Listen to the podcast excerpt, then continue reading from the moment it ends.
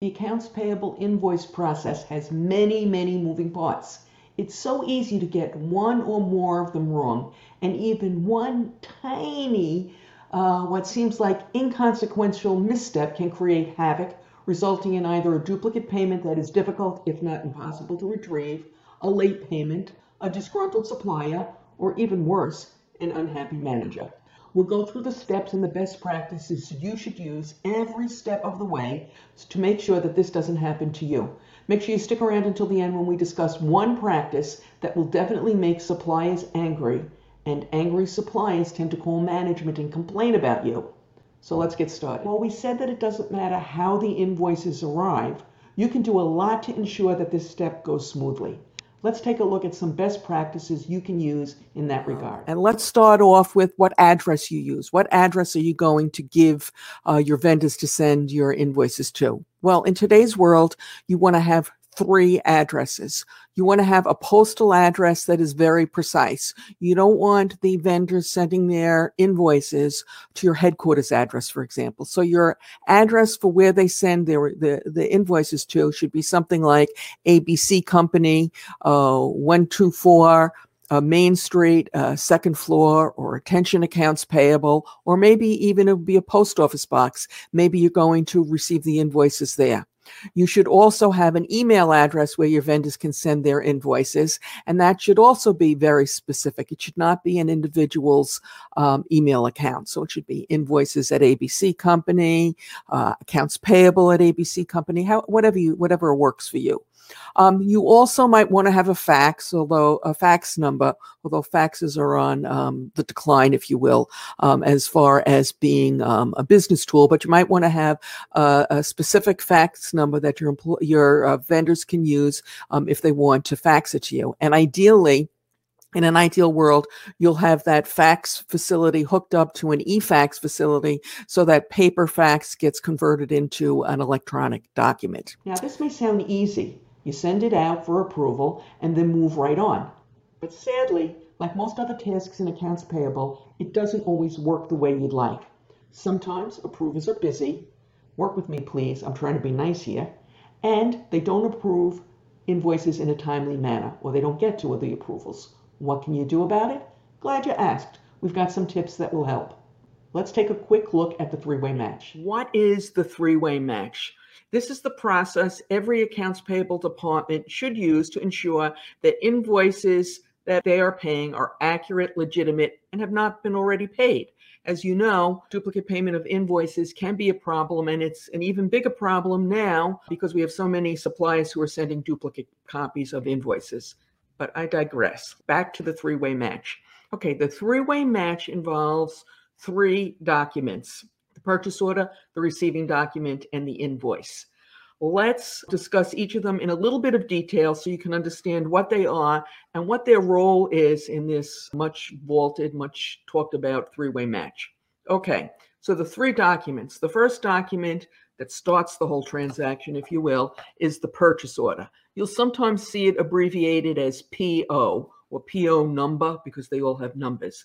And basically, this is the document that your purchasing department will prepare and send over to the supplier placing the order, okay, the purchase order. Okay, and it will delineate, you know, what they want to order, should have price on it. Many times they'll have terms and conditions, and it sets forth, if you will, the terms for the transaction or at least the terms for the transaction as far as your organization is concerned if the supply doesn't agree with anything on it, like let's say the price, they should go back and forth with the purchasing department and the purchase order should be changed to reflect it. So if your guy says the price is a dollar and the vendor says no, the price is two dollars, the price on the purchase order should be changed to whatever they agree the price is. Okay, that's purchase order. Receiving document, sometimes also called packing slip.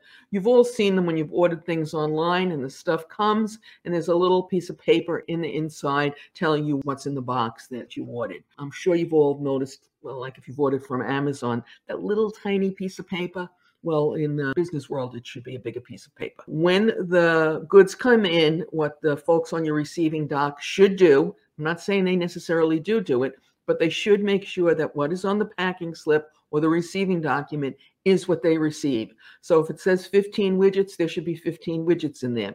If they are broken or there's any other problem with it, it should be noted. And of course, then there's the good old invoice. The invoice is basically the bill that the vendor sends asking for payment, and it should match what was on the purchase order and match what was on the receiving document. So, simple example if there were 100 widgets ordered and supplier only had 75, the receiving document should show 75. But let's just assume for our first example that everything matches. So when the invoice shows up in accounts payable, the accounts payable department then looks in the system for the purchasing order that goes along with it. And hopefully the invoice had the purchase order number on it. So that will make that a little bit easier and the receiving document. They should match all three of them. And when they all three match, they set it up for payment. Now, in most organizations, before the three way match is done, that invoice is sent to purchasing for approval or to whoever who placed the order for approval. You would think that that person would do the checking and make sure that it matched what was on the purchase order, but that rarely happens or it doesn't happen that often. And that's why the accounts payable department does the three way match. Okay, so you've got your three documents, and you've got your approval, and hopefully, if everything matches, you can then set it up for payment, and the vendor can be paid, and everybody will be happy. Let's look at some of the best practices surrounding the three way match. Best practice number one. And I realize that if you're in accounting or accounts payable, this might fall outside your purview, but it's something to really keep in, in, in mind. You want to make sure right off the bat, from the beginning, that you get get off on the right foot. This means that the purchase orders must be accurate every single time. An accurate purchase order means one that's filled out completely and also one that the uh, purchaser did not mindlessly check off standard terms and conditions uh, before sending it. If the purchaser has made some special arrangement, if it's for, if it's for something as simple as extended payment terms, that needs to be reflected on the purchase order. For if it's not, and if the vendor forgets about it and doesn't include it on the invoice, there's no way the accounts payable team is going to know it when they when they pay the invoice and that wonderful negotiation that your purchasing department did is going to go up in smoke because the purchase order is going to match the invoice and they're going to go ahead and pay so that's uh, best practice number one. Best practice number two, and again, this might be outside the purview of uh, accounting or accounts payable, but you want to make sure the receiving uh, uh, practice, the receiving doc, does what they're supposed to do. This means not just marking off goods, marking off goods in when they're delivered and uh, marking them received, but actually verifying what's in and more importantly, what's not in the shipment. This may involve checking the quantity, the quality, um, etc. And any discrepancies should be noted. If you ordered 100 widgets and you only got 95, then you want to make a note that only 95 widgets were received. So when the invoice shows up for 100 widgets, your uh, accounts payable staff can make the appropriate um, adjustment. Okay, uh, best practice number three of course, perform the three way match before paying every single invoice. Um, anytime there is a discrepancies, uh, investigate it and resolve it before you pay the invoice. For many, okay, not necessarily everybody, but many, it is becoming a best practice to use technology to automate and streamline your accounts payable invoice processing. Or best practice number five implement strong internal controls. Sometimes people think, oh, well, we're doing the three way match. We don't have to worry about uh, internal controls. That's not true. There must be, you must integrate internal controls, strong internal controls along every aspect of your three way match and do it with every single time. Before we continue, let's take a quick look at the various payment options currently being used by many U.S. organizations. Yes. I believe many payments being made today with checks could be made with either cards or ACH. Do you agree? Is your organization trying to reduce the number of paper checks? Let us know in the comments below. Cards are the perfect payment tool to handle small dollar invoices, which may be clogging up your accounts payable. Used with the proper control, you can eliminate a large number of invoices and then have your AP team spend their valuable processing time on larger dollar invoices.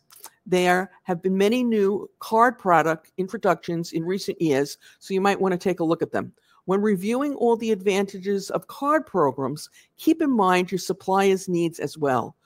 While many are happy and even prefer to take cards for, let's say, a $100 transaction, you may find their joy fading quickly if you try and get them to take it for a $100,000 invoice, even with a reduced fee. ACH payments have been growing in popularity as many recognize the drawbacks of paying with a paper check.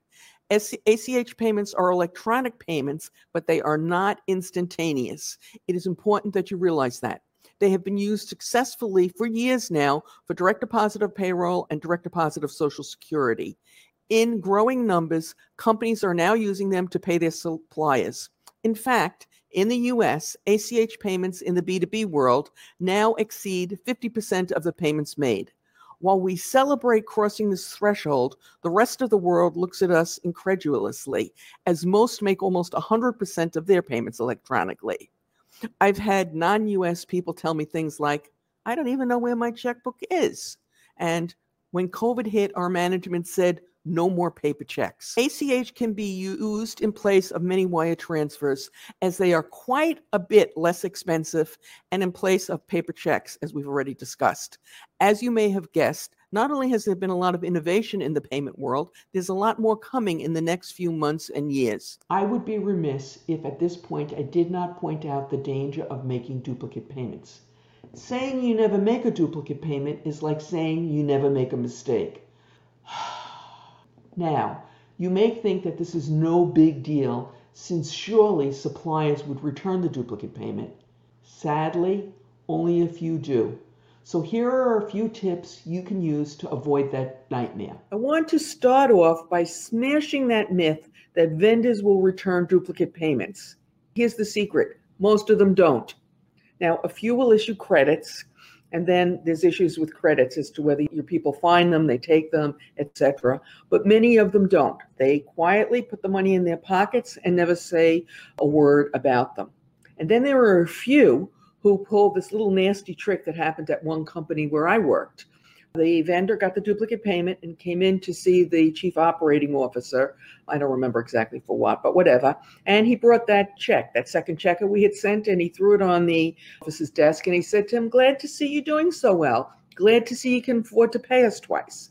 Okay, as you can imagine, what happened after the guy left was not pretty. Everyone has three opportunities, three opportunities to prevent, detect, and recover duplicate payments.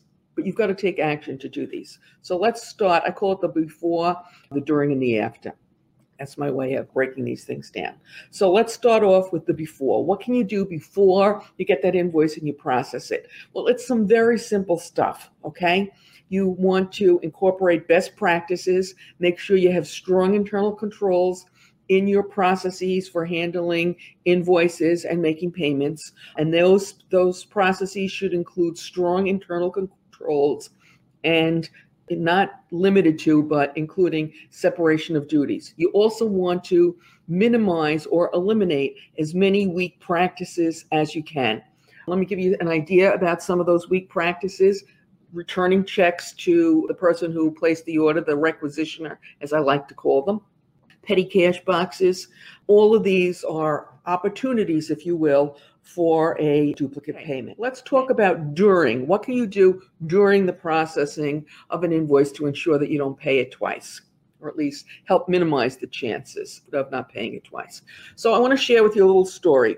I was at a conference, this was a few years ago, and I was talking to a guy who was an AP director of a huge company. And the reason I make such a big deal about it was a huge company, because when you see the numbers that I'm going to talk about, you're going to say, What? That wasn't an issue for them? And he told me, he shared with me that they just had a duplicate payment audit done. And his company, the last time they'd had an audit done, which I think was two years prior, the audit firm found $2 million this current audit, they found $57,000. So 2 million might not be a lot of money to a billion dollar company. And if 2 million wasn't a lot, 57,000 was really not much. So I was all ears, if you will. And I said, Oh, what did you do? And he said, Oh, you know, all that stuff you talk about.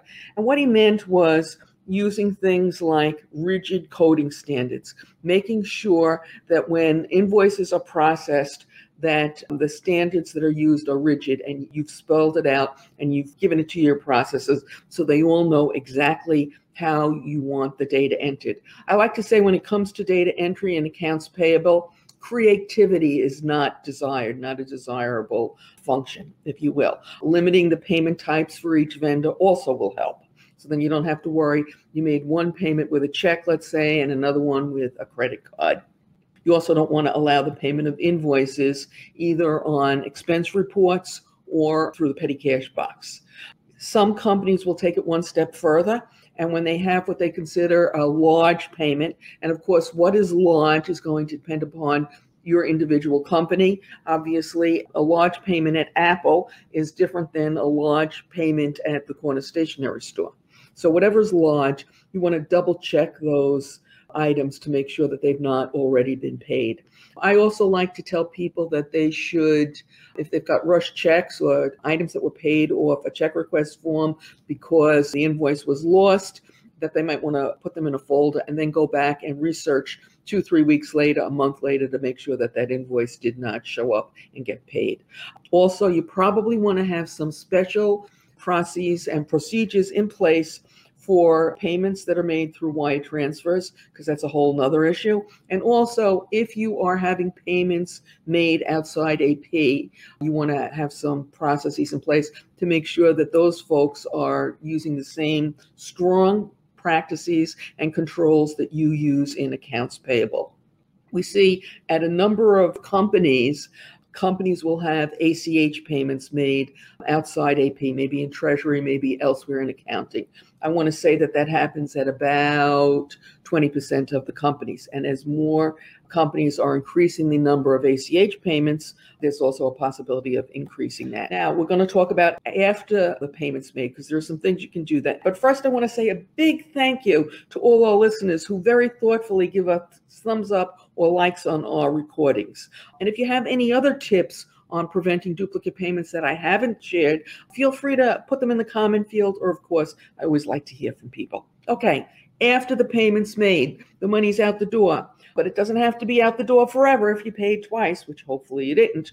But at a minimum, you want to audit your payments when I say at a minimum, I hope everybody who's listening today is doing statement audits. And that's where you call your vendors and you ask them to send a statement showing all outstanding activity, all open activity, not just open invoices. They're happy to tell you about the open invoices, but you want to find out are there any open credits that we don't know about? You want to get that money back, obviously. So if you haven't been doing that, that's kind of a no brainer. And if you do find a credit on a statement that was due to a duplicate payment, you want to investigate because you know what they say about where there's smoke, there's fire. Or, and as I like to say, where there's a duplicate payment once, it might happen more than once. And so you want to investigate what happened, figure out was there a weakness in your controls and your processes, and then fix it. Okay, you want to close that loophole, whatever it may be. Also, you want to be very careful about those vendors who change the invoice number, and many of them do. Some of them will just add like an A to the end of the invoice number for the first copy that they sent out and a B for the second copy, but others are change the invoice number completely. So you want to be very careful about those vendors. And when you figure out who they are, you want to make a special notice of them so that you can always check to make sure that you don't have them. Okay, so be very careful about them. And again, when you find a duplicate, you want to analyze what was wrong, what went wrong in our system so that we made this payment. Now, some of you, hopefully not you, but a few people out there might be sitting there thinking, saying, well, we don't make duplicate payments. Our system won't allow it, or whatever reason that you have. Let me just say this Maybe you don't make duplicate payments often, but saying you never make a duplicate payment is like saying you never make a mistake. I like to say, from my lips to God's ears, everybody does occasionally. And by the way, if it's only occasionally and your staff makes one, you know, take it into consideration that this is something that happens everywhere. Now, if you still think, hey, she's making a big deal about nothing, let me just point out one more issue to you. A lot of times, fraud in general starts off with an honest mistake. So you pay someone twice, they realize they got that second payment, they don't return it, God forbid, and then they say, aha, maybe if we send invoices twice, they'll pay twice, and they start doing it. So, an honest mistake can sometimes lead to fraud, so which is why you want to stay on top of this issue. These discounts are really important to the organizations that are offering them, so it is critical you understand what they are and how they work. Early payment discounts are exactly what they claim to be a discount for paying early. Let's take a look at the nitty gritty of how early payment discounts work. For starters, not every supplier offers them. Typically, they are negotiated during the initial stages of the business relationship. They should always be concluded in the terms and conditions. Some suppliers offer them as a matter of course, and others don't offer them at all. This is one of those situations of if you don't ask, you don't get. So ask. All they can say is no. For the purposes of this talk, we're going to focus on the most common discount offered. The discount does not have to be these numbers, but just I want to make the example and I want to make sure that you understand it. So it's 210 net 30. It is typically written the number two, a slash sign, the number 10 net, the number 30. This means that a full payment is due on the 30th day after the invoice date. However, if the invoice is paid within 10 days of the invoice date, the customer can take a 2% discount, hence the 2 slash 10. So if you had an invoice of $100, the customer has a choice of either paying $100 on the 30th day or $98 if he pays it in day one through 10, up to the 10th day. The $98 payment is arrived at by taking 2% of 100, which is $2, and subtracting it from the total amount of $100. Any payment after the 10th day up until the 30th day should be the full $100. There are no partial discounts in the early payment discount world. You'll sometimes see the term early payment discount or early pay discount abbreviated as EPD. Now, you may be looking at this simple example and wondering why would anybody make a big deal about this? She's talking about $2. So the answer is twofold. First of all, the smaller dollar amounts add up. And secondly, for most organizations, early payment discounts represent the best financial alternative they have. The 210 net 30 converts to a 36% rate of return. For most organizations, unless you're out there collecting money with a baseball bat, which I'm thinking you're not if you're listening to this, this is probably the highest rate of return your company can get with absolutely no risk. I'll skip the math for now, but perhaps we'll do another broadcast showing it. So if you're interested, let us know in the comments below. So, as many companies would like to get more early payment discounts, your suppliers are not such a big fan of it, okay? So it's up to you to ferret out these opportunities. Here are three quick ways to do that. So, number one, pretty simple. Make sure you earn all the early payment discounts you're entitled to. This means identifying those vendors who offer early payment discounts and then fast tracking the processing for those so that you're able to get them paid within the 10th date. For many organizations, it is difficult to get an invoice processed, approved, and scheduled for payment in such a short time. But that's what you need to do. You need to also stay on top of your approvers because that's often where the holdup is and make sure they understand that approving quickly is important in this case. Okay, that's tip number one. Tip number two Many times, offering an early payment discount will be a standard within a particular industry. So, if you have a vendor that is offering you an early payment discount, look at all the other vendors in the same industry that you are doing business with, and then approach them and ask them if they offer early payment discounts. Some will, some won't. Again, they don't like it, so they're not going to volunteer the information. But if you approach them, they may relent. Tip number three you want to train your processes to look at invoices closely. And if it's on one invoice that you get where you normally don't get it, know that this vendor is probably offering it to others. So ask. So if you're doing business with vendor, you know, XYZ, and they don't offer you early payment discounts and you typically don't get one, and one of your processes knows that one invoice comes through and it's showing an early payment discount, this means that they might be offering it to some of their other customers. And so you want to ask, see if you can get to be one of them. Again, if you don't ask, you won't get. Uh, discrepancies when they're doing the three way match. They need to be resolved and they need to be resolved quickly. Let's take a brief but deep dive into how you can do that. What do you do with the data related to the accounts payable process three way matches that go wrong? i.e., when you match the invoice against the purchase order and the receiving document and they don't match. There's a wealth of business intelligence in that data if you choose to collect and analyze it. And I'm sure you're going to realize that I'm going to recommend that you do that. It can and should be used to drive process improvements across your entire procure to pay chain, not just the accounts payable function. And let's talk about tracking discrepant invoices you absolutely should be tracking them. You can do it in your ERP system if you have the functionality to do that, but many ERP systems don't have the functionality. And so, someone, usually the accounts payable manager, does it in a separate spreadsheet. You can just do it in a simple Excel spreadsheet. And you want to do this for a number of reasons. Obviously, you want to get the invoices discrepancies resolved, but you also want to do it in a timely manner. Because if you don't do it in a timely manner and the due date passes, the vendor will send a second invoice. So you'll have one copy of the invoice, and then you'll get another copy of the invoice. And if it still is not resolved by, let's say, 60 days, if payment was due at 30 days, you'll get still another copy of the invoice. And maybe you'll get more than them. So a lot of extra work, a lot of extra invoices, and occasionally some of those invoices get paid twice, those second and third copies, and we absolutely don't want to do it. So here's how you can do it. Let's assume that the accounts payable manager, the director of accounts payable, maybe an assistant controller is going to do it.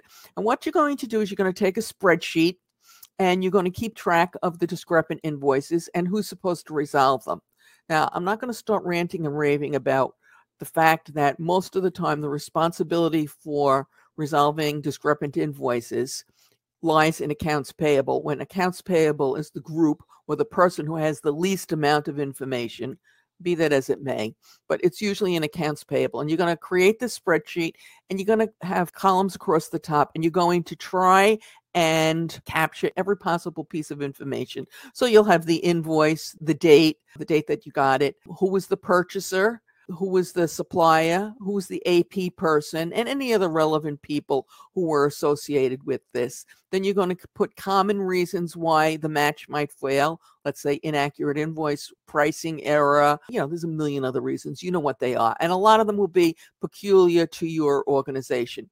You're also going to date this. You're going to date when the invoice came in, when the problem was identified, when the emails were sent out either to purchasing or to your supplier to try and get it resolved and you're going to keep track of this. You can use this for two reasons. Number one, for tracking purposes, to make sure that you get these discrepancies resolved in a decent amount of time quickly, so you don't get those second invoices that I talked about, and also for analytical purposes, so that you can try and use them as I'm about to describe. You're going to have a comment field also in this.